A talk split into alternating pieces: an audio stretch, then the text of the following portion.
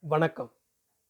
தமிழக வாசக பெருமக்களால் தீஜாரா என்று அன்போடு அழைக்கப்படும் எழுத்தாளர் திரு தி ஜானகிராமன் அவர்களின் மரப்பசு எனும் நாவலின் இருபத்தி நான்காம் அத்தியாயம். புரூஸுக்கு குழந்தை மாதிரி ஆவல் எருமை அசுரன் கதையை சொல்ல வேண்டியிருந்தது. சாரி என்றான். என்னத்துக்கு இப்ப சாரி? அவன் பதில் சொல்லவில்லை. கிண்டி கிண்டி கேட்டேன் பயனில்லை. எதற்காக இப்படி மன்னிப்பு மாதிரி கேட்டுக்கொண்டான்? மீண்டும் கிண்டினேன். நான் உன்னை இழிவுபடுத்தி விட்டதாக நினைக்கிறேன் இப்போது என்றான். அவன் கண்முன் மறுபடியும் எச்சில் வந்து தொங்கி ஊசலாடத் தொடங்கியிருக்க வேண்டும். முகத்தில் மீண்டும் அந்த யோசனை கண்ணில் அந்த தொலைவு. கீமுவுக்கு போய் சிங்கமாக போகிறாயா? என்றான். நீ தாங்க மாட்டாய் என்றேன். ஏன் இந்த மாதிரியெல்லாம் பேசுகிறாய்? இந்த மேல் கீழ் பேச்செல்லாம் பிடிக்கவில்லை எனக்கு. பக்கத்தில் என்று சொல். பக்கத்தில் பக்கத்தில் இல்லை. அப்படி இருந்திருந்தால் நான் இப்படி அலைய மாட்டேன். நான் என்னமோ அதை பார்க்க வேண்டும் இதை பார்க்க வேண்டும் அதை தெரிந்து கொள்ள வேண்டும் இதை தெரிந்து கொள்ள வேண்டும் என்று நான் அலைவதாக இடித்து இடித்து காட்டினாய் பார் ராத்திரி. அதெல்லாம் இல்லை. நான் சும்மா அலைய வேண்டும் என்று அலைகிறேன். எதுவும் வேண்டாம் எனக்கு. சும்மா அலைவார்களா யாராவது? நான் பதில் சொல்லவில்லை. நான் சொன்னது அப்படியே நிஜமில்லை. ஆனால் அந்த கணத்தில் நான் சொன்னது உண்மைதான். உடம்பு களைத்து போயிருந்தது. வழக்கத்திற்கு மாறாக மனதும் களைத்து கிடந்தது. இரவு மறுபடியும் நாடகம் பார்த்தோம். வெனிஸ் வர்த்தகன் நாடகம். போர்ஷியாவை பார்த்து சிரிப்பு வந்தது. ஜெசிகாவை பார்த்து சிரிப்பு வந்தது. உங்களுக்கு கிமு முப்பதாயிரமாவது வருஷம் தெரியாது. சிங்கத்தின் மேல் உட்கார தெரியாது என்று மனதுக்குள் புலம்பிக் கொண்டிருந்தேன். லண்டனுக்கு திரும்பி வந்ததும் நாலைந்து நாள் கூட இருந்தான் புரூஸ். மாலை வேலைகளில் நான் என்ன செய்ய வேண்டும் என்று தினமும் இரண்டு தடவையாவது கேட்பான். ஒரு தடவை கூட பதில் சொல்லவில்லை. ஏன் பதில் இல்லை என்று கேட்க அவனுக்கு துணிவில்லை. ஐந்தாவது நாள் நான் என்ன செய்யட்டும்? வழி அனுப்பு. எங்கே? விமான நிலையத்தில் நான் ஊருக்கு போகும்போது. என்னது? நான் நாளைக்கு ஊருக்கு போகப் போகிறேன். எந்த ஊருக்கு? எங்கள் ஊருக்கு? மദ്രാஸ் இந்தியா. நிஜமாகவா? இன்று மத்தியானம் இடத்தை கன்ஃபார்ம் பண்ணிவிட்டார்கள். நிஜமாகவா? சாமான்களை கூட தூக்கி எறிந்து விட்டேன். என்னது? இருபது கிலோ. நீ என்னிடம் சொல்லவே இல்லையே. அதான் இப்போ சொல்கிறேன். நான் கேட்ட பிறகுதானே தற்செயலாகத்தானே நான் கேட்கவில்லை என்றால் நீ வந்து பார்த்திருப்பாய். சுபலா சொல்லியிருப்பாள் நான் போய்விட்டேன் என்று. எப்படி இந்த மாதிரி பேச முடிகிறது உன்னால்? அதுதான் பேசுகிறேனே. எப்படி? நான் மூன்று வாரமாக உன்னோடு இருந்திருக்கிறேன். மூன்று ஜென்மங்கள் மாதிரி இருந்திருக்கிறது எனக்கு. காண கிடைக்காத ஒரு மனிதரை பார்த்து விட்டேன் என்று நான் நினைத்து கொண்டிருக்கிறேன். நீ முன்னூறு பேரோடு படுத்து கொண்டிருக்கலாம். மூவாயிரம் பேரை முத்தமிட்டிருக்கலாம். ஆனால் நீ மிக மிக தூய்மையான மனுஷி. ஒன்றும் என் மீது ஒட்டி கொள்ளவில்லை. நீ பரிகாசம் பண்ணலாம். ஆனால் நீதான் அழுக்கில்லாத கரையில்லாத பிராணி என்று எனக்கு தோன்றுகிறது. எச்சில் என்னை விரட்டாது என்று தைரியம் கொடுத்தவள் நீதான். நம்பிக்கை கொடுத்தவள் நீதான். கற்றுக்குட்டி பால்வாடை மறக்காதவன் என்றெல்லாம் நீ என்னை பார்த்து நையாண்டி செய்திருக்கிறாய். நான் கற்றுக்குட்டிதான் ஆனால் உன்னிடம் நிறைய கற்றுக்கொண்டிருக்கிறேன். மனிதர்களை எப்படி பார்க்கிறது என்று கற்றுக்கொண்டேன்.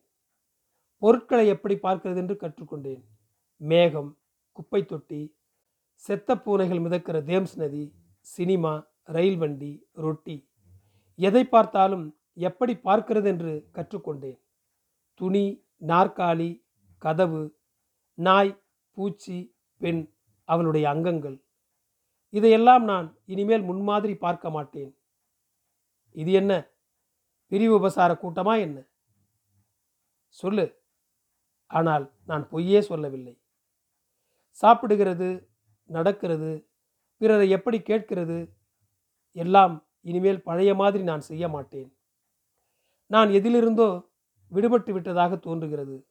உன்னிடம் சொல்ல பயமாயிருக்கிறது. நான் உன்னோடையே இருக்க வேண்டும் போல் இருக்கிறது.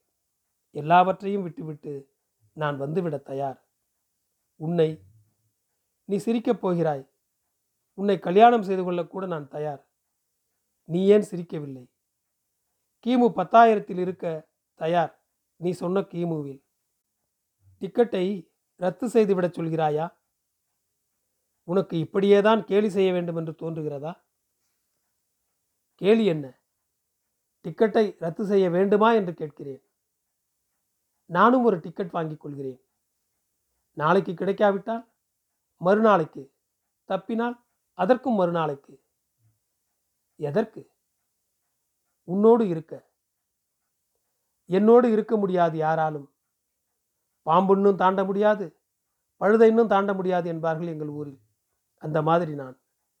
எனக்கு யாரும் உறவு நண்பர்கள் கிடையாது இருக்க முடியாது. அந்தந்த இடத்தில் நண்பர்கள் அப்படி அப்படியே போட்டுவிட்டு போய்விட வேண்டும் எனக்கு. எனக்கு ஆயிரக்கணக்கில் நண்பர்கள் உண்டு. ஞாபகம் வைத்துக் கொள்வது சிரமமாக இருக்கிறது கனமாக இருக்கிறது. புரூஸ் என் கையை பற்றி கொண்டான். என்னை கூட மறந்து விடுவாயா? அப்படி மறக்க மாட்டேன். உனக்கு லெட்டர் போடுவேன் பதில் போடுவேன். நீ பண்ணினதையெல்லாம் நினைத்து கொண்டு சினிமா பார்ப்பேன். சினிமா துணிமேல் ஓடுகிறது. என்ன மனுஷினி? கோபமா? உன்மேல் எப்படி கோபம் வரும்? நகைப்பா? வெறுப்பா? வியப்பா? அது இல்லை.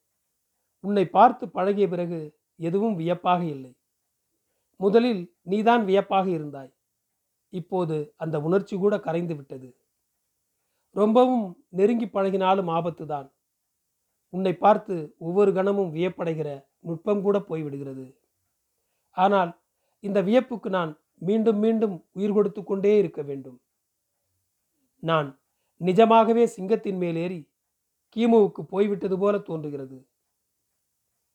பேச்சை மாற்றி மாற்றி அவனை அவன் கரைவிலிருந்து இழுத்து போக வேண்டியிருந்தது. சிறிது நேரம் பேசாமல் இருந்தான்.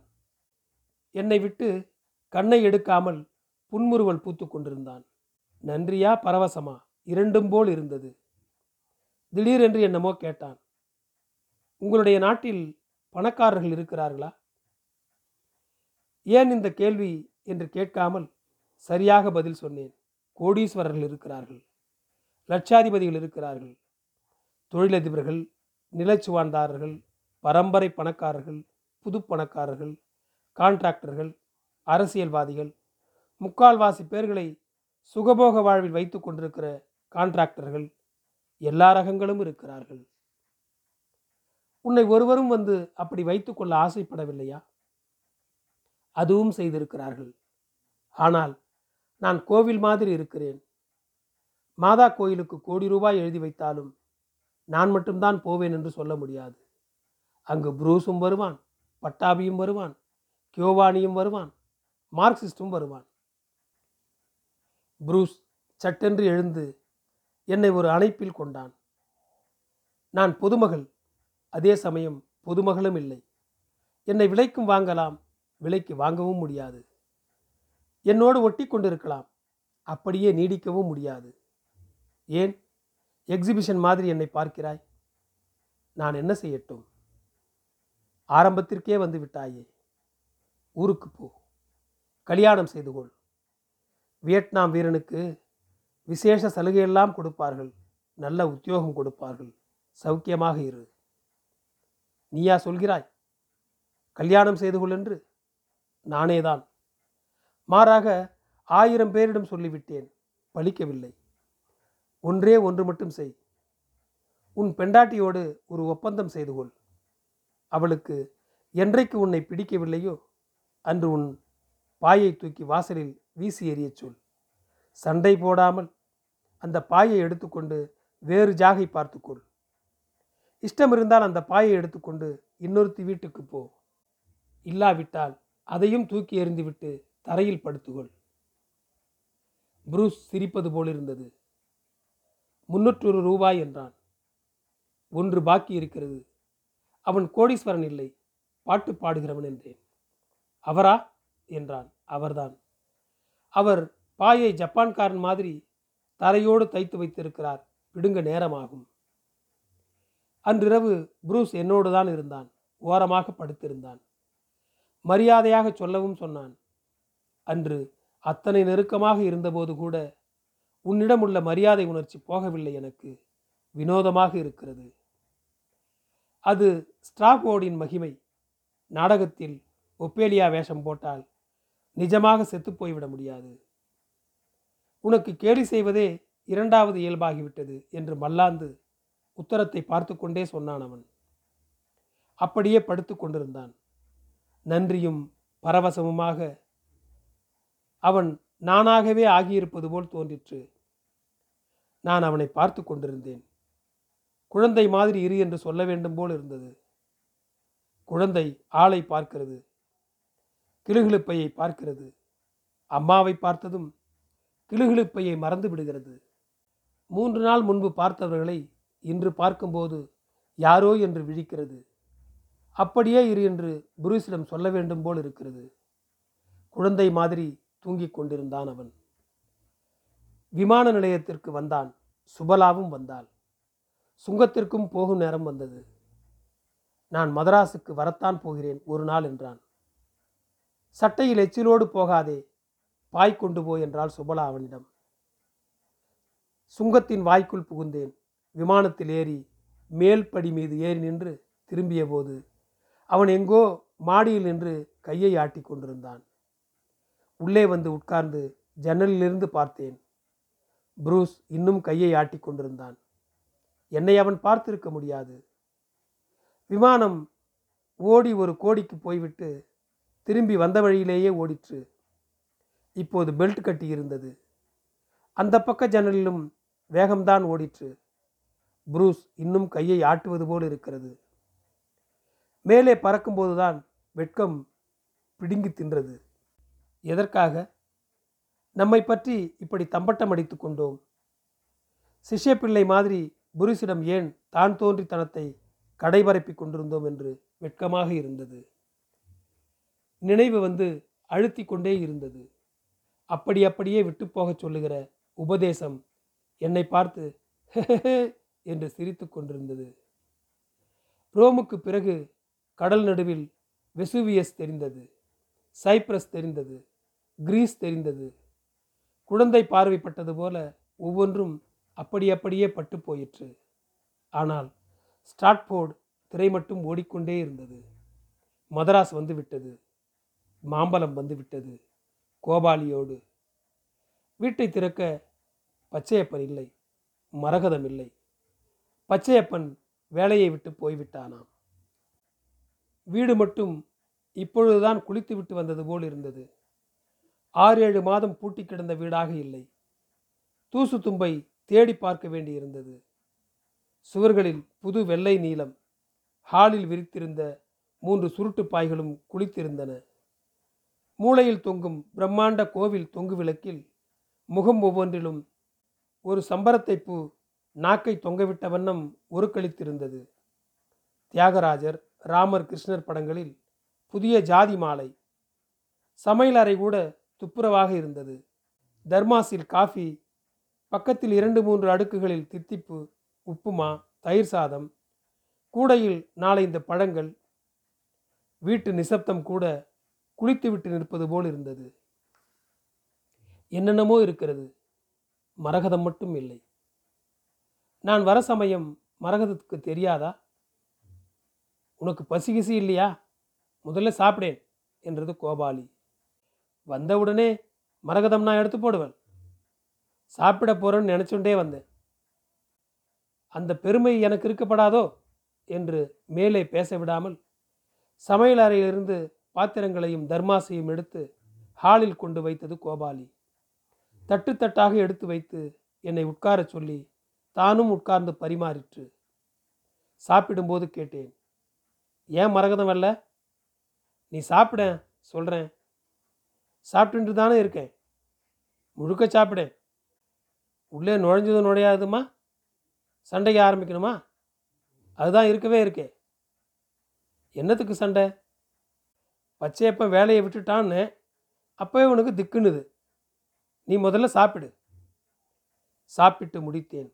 காஃபியையும் சாப்பிட்டேன். வெற்றிலை பெட்டியை திறந்து கோபாலி வெற்றிலை மடித்து கொடுத்தது. மெல்லும்போது சொல்லிற்று பச்சையப்பன் வேலையை விட்டு போயிட்டான்.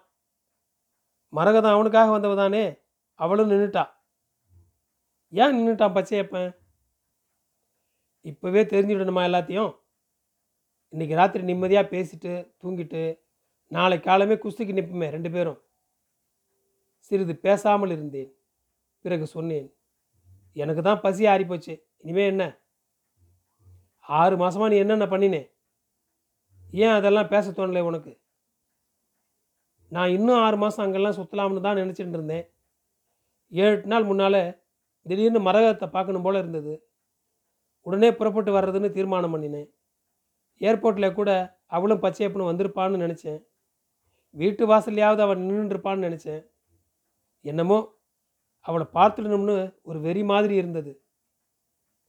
எனக்கும் அந்த மாதிரி இருக்கிறதா பச்சையப்பன் நினச்சிட்டான் போல இருக்கு என்று என்னை பார்க்காமல் வெற்றிலை பெட்டியை மூட சிரமப்பட்டது கோபாலி. அப்பவே நினச்சேன் என்று சொல்ல வேண்டும் போல் இருந்தது எனக்கு. சொல்லாமல் கோபாலியையே பார்த்து கொண்டிருந்தேன். கடைக்கண்ணால் பார்க்கிற கோபாலி கண் ஓரத்தில் சிறு அச்சம். வெற்றிலை பெட்டியை மூட முடியவில்லை. திரும்பியதில் விழா சுலுக்கி கொண்டது போல மார்பை ஒரு கையால் ஒரு ஐந்தாறு வினாடி அழுத்தி கொண்டது கோபாலி. என்ன? லேசா வலி. இதயத்தின் பக்கமாக தொட்டு காண்பித்தது. தடவி கொடுத்தேன். என் வயசு உனக்கு தெரியும் என்றது கோபாலி. ஆமாம் போன வருஷம் வைகாசி மாதம் அறுபது நிறைந்து விட்டது. ஆக இப்போது அறுபத்தி ஒன்று முடிந்து ஒன்று இரண்டு ஏழு மாதம் ஆகிவிட்டது சட்டென்று என் வயதும் நினைவில் வந்து குத்திற்று. முப்பத்தைந்து. இல்லை முப்பத்தாறு. இல்லை முப்பத்தி ஏழு இல்லை இல்லை முப்பத்தெட்டு முடிந்து மூன்று மாதம். கொஞ்சம் தூரத்தம் கொண்டு வா என்றது கோபாலி. குழாயில் தண்ணீர் பிடித்து கொண்டு கொடுத்தேன். அப்படா! என்று பெருமூச்சு விட்டு கொண்டது கோபாலி. தன்னை அறியாமல் என் கால் இடது பக்க அறைக்கு இழுத்தது. கண்ணாடி முன் நின்றேன். முப்பத்தொன்பது. கண்ணாடிகளுக்குத்தான் எத்தனை உரிமை? எத்தனை சொந்த பாத்தியம்? எத்தனை வித்தியாசம்? சொந்த கண்ணாடியில் பார்க்கும்போது பழக்கப்பட்ட கண்ணாடியில் பார்க்கும்போது எப்படியெல்லாம் உண்மை அம்மனமாக நிற்கிறது? கன்னத்தை பார்த்தேன். கண்ணை எலும்பை பார்த்தேன். புரூஸ் சொன்னது இப்போது கேட்கிறது. அதிபோகத்தினால் உன் கண்ணச்சதையில் சிறிது தடித்திருக்கிறதே. பிறகு என்ன சொன்னான்? காலையில் அவை விழிப்பில் மனச்சொற்கள் தடம்புரள்வது போல அவன் சொற்களும் தேய்கின்றன. முழுவதும் கேட்க விருப்பமில்லையா எனக்கு? கொஞ்சம் சிரிப்பும் வந்தது. புரூஸ் கண்ணச்சதையைத்தான் பார்த்தான். தலைமயிரை பார்க்கவில்லை. ஏழெட்டு வருஷமாகவே யாரும் அதன் சுய உருவத்தை பார்த்ததில்லை. அப்போதே முக்கால்வாசியில் வெளுப்பு புகுந்து விட்டது யாருக்கும் தெரியாது. கூப்பிடு மணி கேட்டதும் ஒரு தடவைக்கு கண்ணாடி முன் நின்றுவிட்டுத்தான் மாடிப்படி இறங்குவேன். கதவு திறக்க மணி கேட்டதும் கால் கண்ணாடி ஓடும். முடி ஒன்று ரெண்டு பல்லிழைத்தால் கீழே ஓலைப்பெட்டியில் இருக்கிற பிரஷை கொஞ்சம் கருப்பில் தேய்த்து ஒரு வாரல் வாரின பிறகுதான் கால் மாடிப்படிக்கு இறங்கும். பிறகு முன்ஜாக்கிரதையாக இரவு படுக்கப் போகும்போதே சரிபார்த்து கொண்டு விடுகிற வழக்கம் வந்துவிட்டது. ஆனால் சொந்த கண்ணாடி ஆறு மாதம் பார்க்காத கண்ணாடி இன்னும் கூடவே இருப்பை சொல்லிற்று. முப்பத்தெட்டோ நாற்பத்தெட்டோ என்று சந்தேகமாக என்னை பார்த்தது. எனக்கும் சந்தேகம் வருகிறது பயமாக இருக்கிறது. வயிற்றில் லேசாக ஒரு கிளி நூறு இருநூறு முன்னூறு என்று அனுபவங்களை எண்ணிக்கொண்டு என்ன செய்யப் போகிறாய்? புதிது புதிதாக பார்த்து கேட்டு அனுபவித்து என்ன செய்யப் போகிறாய்? ஃபென்டாஸ்டிக் டெரிஃபிக் என்று மனிதர்களையும் காட்சிகளையும் பேச்சுகளையும் அவைகளின் தாக்குதல்களையும் வர்ணித்து கொண்டு என்ன செய்யப் போகிறாய்? இந்த மாதிரி தானே கேட்டான் புரூஸ். அதே சொற்கள் இல்லை. அரை விழிப்பின் நினைவு புனல் போல என் நினைவுகளையே அவன் வாயில் போட்டு கேட்கிறேனோ? அடிவயிற்றுக்கு கீழ் காலிடையில் என்ன உணர்வு இது? திடீரென்று நன்றி தொடரும்.